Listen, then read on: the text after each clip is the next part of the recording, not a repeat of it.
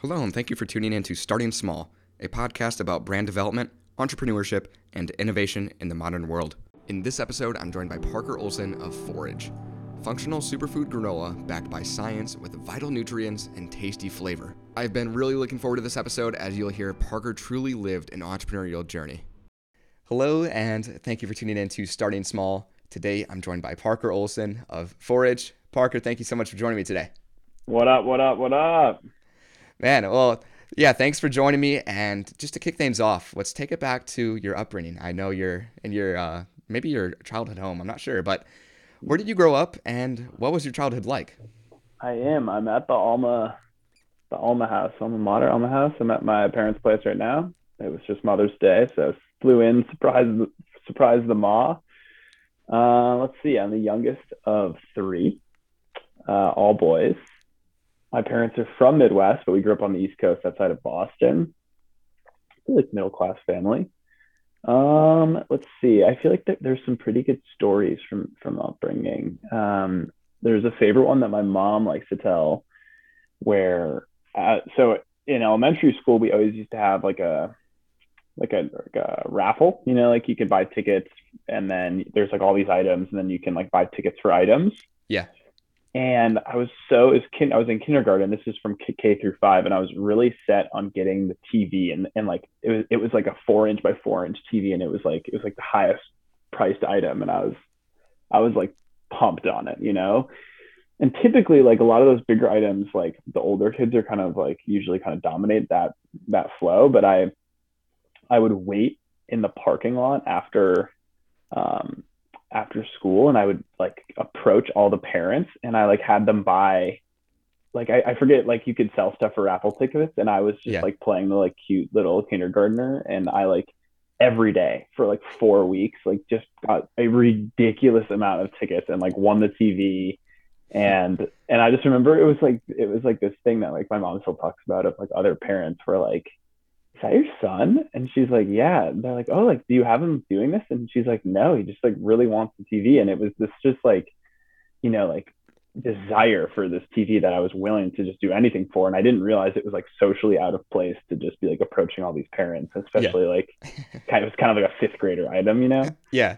Um, so that's always kind of a story, but you know, just being youngest, uh, you know, I just felt like maybe, you know, you kind of always got to fend for yourself a little bit. And I, um, you know, I was just like didn't really realize some of the social norms that that were there, and you know would would frequently break them um, quite often. So, so that was kind of upbringing, and then you know always was was sort of a rule breaker, um, kind of growing up, and you know was kind of an average student, average athlete, but like very social, like really yeah. enjoyed social dynamics in school and like having friends and socializing and whatnot. Um, and then yeah you know started kind of getting into some entrepreneurial pursuits really in middle school. Um so mm-hmm. started selling like little like you ever play lacrosse? I've for fun i have. Not for, not okay. at school or anything. Yeah. So you have to like break in a pocket you know? There's like it's like the pocket on the head and yeah.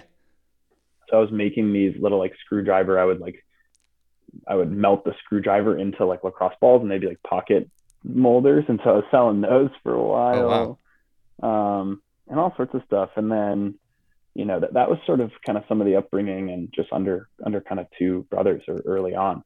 Definitely. Well, yeah. Uh, normally we navigate into your entrepreneurial spirit at an early age, and you already, obviously already presented that. I'm curious, when you went to Minnesota, did you carry some of these entrepreneurship uh, curiosities with you to school, and what did you end up studying there? Yeah, yeah. So I originally went to school. I was I was pre med in neuroscience.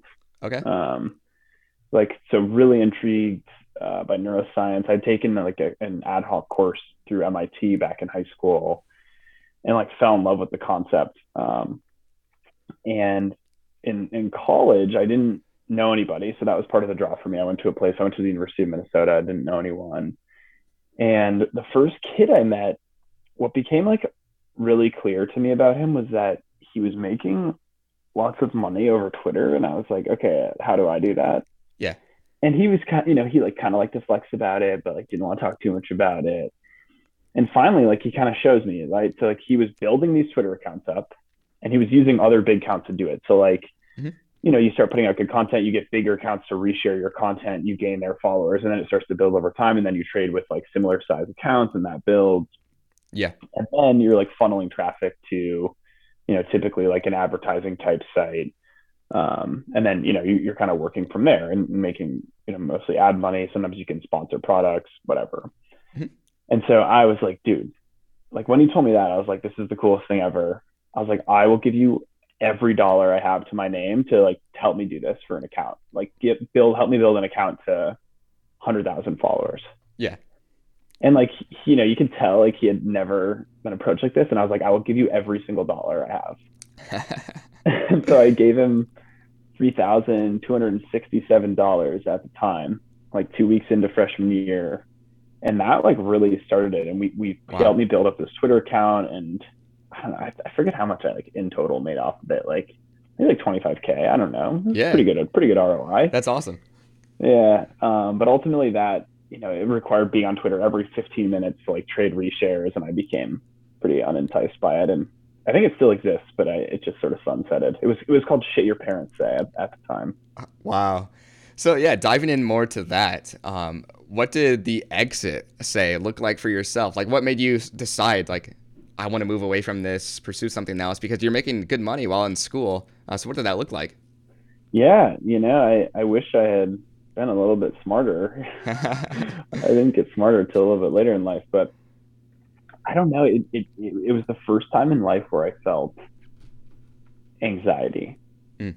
That was the first time where it was like every 15 minutes, like I have to go on and like address this and DM these people and like trade reshares and then like make sure an advertisement's working. And I kind of was like not super passionate about this. Doesn't feel super great. Like sending people sending traffic to these websites with advertisements on them. It was like top ten college party schools, you know? Yeah. Um so I don't know, it really came down to just a lack of personal interest and like it just mentally I wasn't there and I you know for me the money wasn't worth it. Um, yeah. I wasn't I wasn't you know I, I still don't think I'm super monetarily driven but I definitely wasn't as as much back then and so you know found another job. Definitely. So uh, following your time at Minnesota then and prior to Forage, what kind of jobs were you working then? Yes, I mostly worked at the summer camp um, over the summer. That that was like my big source of income every year, and so that so that was some of my most valuable time. So it was a sleepaway camp I grew up at, um, and then during the school year, I did all sorts of kind of random stuff. So I like an easy layup for me was was lifeguarding. Um, so I, I did some tutoring, some like uh, teacher assistant type stuff.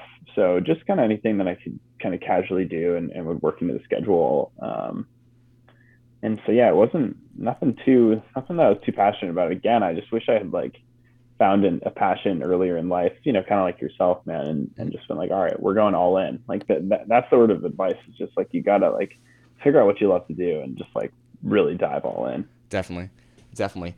Uh, exiting there, um, were you at the summer camp then, following your school years too? What, what was the full time mm-hmm. job? What was that scope looking like for you prior to Forage? Yeah, so I I discovered this program that our school offered sophomore year, and it was called consulting enterprise. I'm not sure. So, so basically, it was actually a program for MBA students.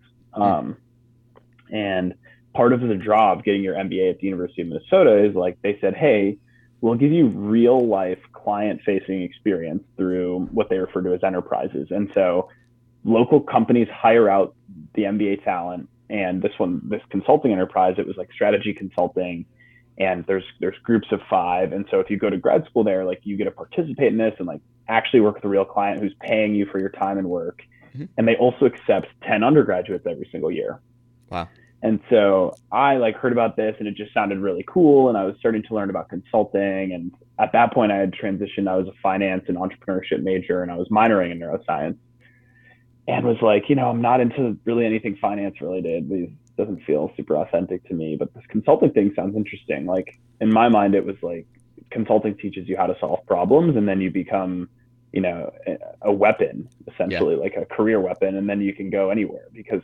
any everybody needs people who can solve problems. Yeah. And so I saw that as like a massive opportunity. So I like met with everybody in the program, anybody who's running the program, and like really was like, I'm I would do anything to be at this program. And so I was very grateful they let me in and that's how I really got into like my interest in consulting. I got a summer internship in consulting my junior summer after kind of I parted ways with the camp. Although I kind of regret that. I wish I had gone back to the camp another summer. And then um, you know, had had a good time that summer and it kind of solidified the interest for me. It's like, ooh, this yeah. is cool. Like you look at different things and you just have the time and space to help people solve their problems. Yeah. Um, and a lot of it is, you know, communication and, you know, client facing based. So I, I, really liked, really liked that. Um, so that was kind of up until junior summer and then go back to, to school. Um, and then I actually, yeah, I studied abroad my last uh, semester in, in college. And right before that, I, you know, was applying for full-time jobs Mm-hmm. And are, are you familiar with like MBB at all? I don't, I don't think so. So MBB refers to, to three companies in management consulting. It's McKinsey, Bain, and BCG. Okay. BCG meaning Boston Consulting Group. And those are like the elite tier of management consulting companies. And so I, you know, interviewed there and I went final round at all three and didn't get an offer from any of them. And that I think I literally think that's like the last time I cried, honestly. like devastated, bro. Yeah because those like those are the types of companies where like you have that on your resume like not only do you get paid super well you get to travel but like you can literally go anywhere exactly in your career after um and so you know i got a couple offers from some other smaller you know more like i guess what i consider more tier two firms and at that point i really wanted to go out west so i, I took an offer with uh, grant thornton and their strategy practice out in seattle to more so just get out west and like it's like okay i'm still doing this thing i'm still interested you know, it isn't exactly where I want it to be, but it still is along that path. Um, so, so, that was kind of how I navigated, you know, college and, and, and, and how I initially got out to Seattle post post college. I hope you guys are enjoying this episode so far around Parker's entrepreneurial journey. I'd like to pause and say thank you to this episode's mid-break sponsor, Brightech. Brightech offers high-quality indoor and outdoor lighting at a very affordable price. Starting Small just relocated to Los Angeles, and we received one of Brightech's lamps, and it's completely changed the look of our studio. I highly recommend Brightech for your home, studio, office, or outdoor setting. And make sure to check them out at brightech.com and use code Starting Small for 15% off and enjoy the rest of the episode. So I'm curious, uh, Forage comes in the midst of the pandemic. Um, with your time working where you were at the time, did you notice something in your diet or what was the problem that you experienced to then branch off to create your own CPG brand with uh, Forage moving forward? Yeah. Is, is, is this a leading question or, yeah. Or an honest one? uh, both. yeah. So it started, I guess, it started, you know, conceptually before COVID. So okay. I'm working this job, working at Grant Thornton. At first, it's like pretty fun. And after about like eight months, I kind of was like, okay, like I'm not don't feel super challenged anymore and, and it's becoming restless at work and like I'm a rule breaker, man. Like I'm like I need something to be like taking up my energy or I start to like break the rules and just entertain myself. It's it's not always good. Yeah. And so at, you know, I'm at work and I'm like lacking autonomy. Like I'm like I don't have to be, you know, it's like a Tuesday and I like don't have anything, you know, I've done all my work for that week and I just have to like be at the office because that's like what you have to do. And so I'm like, I don't get it. Like I don't want to be here. And yeah. so I lacked and really seeked some of that like autonomy. Like I needed some of that back. Mm-hmm. And um, so what I started to do was I, I figured, you know, you know, what would be really interesting is like, I'm going to just try going vegan for 30 days. Like it was something to do. Like it was something that I thought would be entertaining and fun. yeah. And so I'm like, yeah, I'm doing it. Like whatever. And so, you know, I went vegan for 30 days and, you know, kind of sucked for a bit. And then after about like 17 or so days, like my body adjusted and it became a lot easier. And I was like, ooh, this like I feel really good. And it was the first time I've ever like looked at what I was eating. Mm. So I was like, oh, that's kind of cool. And then when that month ended, I was like, you know what, I'll do it again. Yeah. But this time, you know, I'm gonna try being fully keto. So did that kind of similar, like seven, 15 to 17 days. It was like that was a transition period. And then I started to feel pretty good. And I went through that and I did stuff like that for 18 months. So I tried like the whole 30 diet, vegan, vegetarian, pescatarian, whole 30, like keto, gluten free. Um, there's several others. And then started kind of bleeding over into different lifestyles. So like one month I ended up sleeping outside in a tent for a month. Wow. Um, another one, you know, it was like, all right, I'm going to journal every single day. And one of them Um, and, and well, kind of in the midst of while I was doing that, you know, okay, I noticed like, a eating whole food ingredients makes me feel super good. So like, that was kind of an initial takeaway. Mm-hmm. The second takeaway was like, I liked actually a lot of the diets, but some of them I didn't like super align with my lifestyle. And it was like, all right, I know this is only 30 days. So the second takeaway was like, okay, like I need to find a, sort of a diet or a nutritional regimen. It's probably a more, you know, realistic term. Yeah. That really like, you know, you could do, you know, for a long period of time. because as soon as you switch some of those nutritional regimens, like you feel like crap for, for a little bit. Yeah. Um, and during that time, I, you know, was trying to explore Seattle, and something I noticed was that there are a ton of like apothecaries all over the place. Have you, do you know okay. what an apothecary yeah. is? Yeah. What is it? Let's you just define it for your listeners. I, I can't define it like as you could, but isn't it? They don't they grow off? It's an ingredient that grows off trees, correct? Well, so an apothecary is, is like what I what I envision when I think of an apothecary is like where witches like brew tonics. Uh, like okay, that's like, not my mind was going to. they sell like natural remedies and like crystals. Oh, and, I like, see. Stuff like that. And so I I finally like stopped at one of these places in Seattle because I was like, what the fuck is this thing? Like this seems this literally seems like apothecaries should have gone out of business in like medieval times, you know? Yeah. So I go in and they're like, Hey, you know, are you new here? And I'm like, Yeah, I'm just kind of exploring. And they're like, Okay, we're teaching a class in two days and it's on adaptogens and tonics. And I was like, Okay, that's so witchcrafty. It like it pains me. So I'm coming. Like I'm I'm so curious now. So I show up and they serve us this tea. And long story short, the, the tea had a type of you know medicinal or functional mushroom in it, reishi. And I just felt awesome effects. Like was pretty mind blown. I was like felt really calm and relaxed, and like I was like, man, this is all from mushroom. Like that's really interesting. Yeah. And so that's when I really got into like functional mushrooms, you know, natural remedies, medicinal mushrooms, and you know, that was really the trigger point for me. I was like, damn, those things are real. And so then I started doing a ton of research. I joined our local mushroom club. I got into mushroom foraging. I sat there on the board for a year and a half. Wow. Um, and just like was all in. And I was like, okay, I am like fully, I'm a huge believer in the power of these mushrooms from a health standpoint. Like I've seen it myself. You know, how do I get these into people's diets? And that's really how forage kind of started. It was like, going through this dieting, like this journey with nutrition, this intrigue with nutrition, and then really landing on like, okay, whole food eating and like these mushrooms. And so mm-hmm. that was kind of like the kind of the initial sort of kindling Definitely. for for forage. Yeah. Definitely. Uh, what did that R and D process look like then? Taking mushrooms and functional ingredients to formulate uh, what we know as you're selling granola now. Uh, what did that look mm-hmm. like from your point of view? Yeah, I mean, I was kind of messing around with it for a long time. You know, I was doing oatmeal for a while, and then started to kind of, you know, it was just doing different things. Like I put it in nut mixes and it wasn't great. You know, it was just like taking mushroom powders and throwing it in anything. Yeah. And then, you know, I'd bring it into work and I was just like getting people at work to try it and I'd print out surveys and then I was just like showing up at local cafes and I'd be like, all right, try my stuff. And then, um, you know, I went to the startup conference in Oakland with a friend and you know, I just was going to see him. I wasn't that interested in the conference. And yeah, and a random angel investor I'm chatting with is like, oh, like, what do you do? And so I made it up. I was like, oh, like we do like the first like mushroom infused food products, like trying to get mushrooms into people's diets. And he was like, whoa, that's really cool. And I was wow. like, yeah, it is. you know, like totally lying. Yeah. And so he's like, send me your pitch deck. And I'm like, okay, yeah, sure. I'll send it to you. Like, no problem. Like yeah. literally went home, like went onto fiverr.com, had somebody create a logo, like built the pitch deck.